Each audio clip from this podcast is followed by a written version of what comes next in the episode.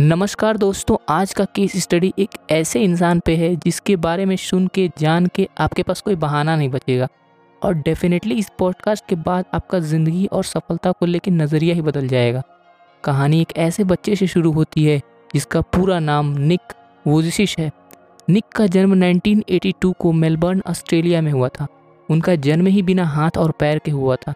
और डॉक्टरों के लाख कोशिश करने के बाद भी कोई समाधान नहीं निकला और वो आज तक ही बिना हाथ और पैर के अपनी ज़िंदगी जी रहे हैं।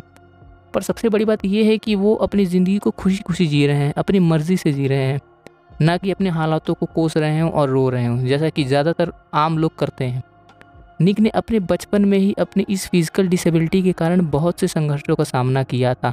और वो तब तक इतने टूट चुके थे कि एक बार बचपन में जब वो दस वर्ष के थे, तब उन्होंने सुसाइड की भी कोशिश की थी।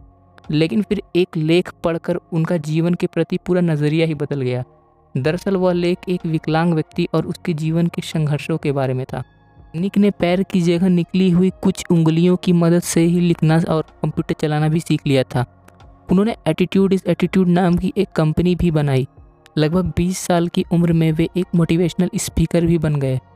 और अपने पहले भाषण से लेके अब तक निक ने लगभग 45 से भी ज़्यादा देशों की यात्रा भी की और करोड़ों लोगों को ज़िंदगी जीने की प्रेरणा भी दी।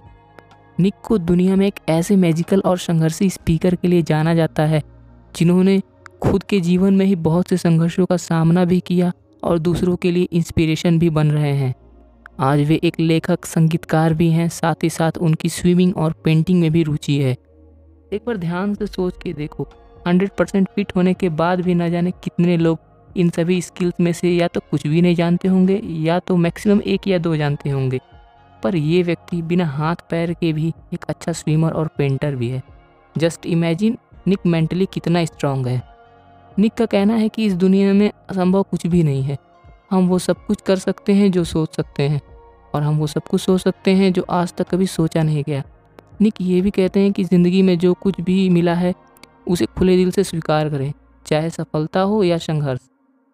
आज के समय में निक एक हैप्पी मैरिड लाइफ भी जी रहे हैं और उनका नेटवर्थ लगभग अप्रोक्स पाँच लाख डॉलर से भी ज़्यादा है। इन शॉर्ट निक के जर्नी से ये क्लियरली प्रूव होता है कि हमारी पूरी ज़िंदगी किसी एक डिसेबिलिटी ख़राब इंसिडेंट या निगेटिविटी के कारण रुकती नहीं, ना ही हमें अपने सपनों को पाने से रोक सकती है। सभी चीज़ें हमारे मेंटल स्ट्रेंथ सोच पर निर्भर करती है और इस पर निर्भर करती है कि हम अपने प्रॉब्लम्स को कैसे टैकल करते हैं उससे कैसे निपटते हैं उससे कैसे संघर्ष करते हैं। सो बी स्ट्रांग धन्यवाद।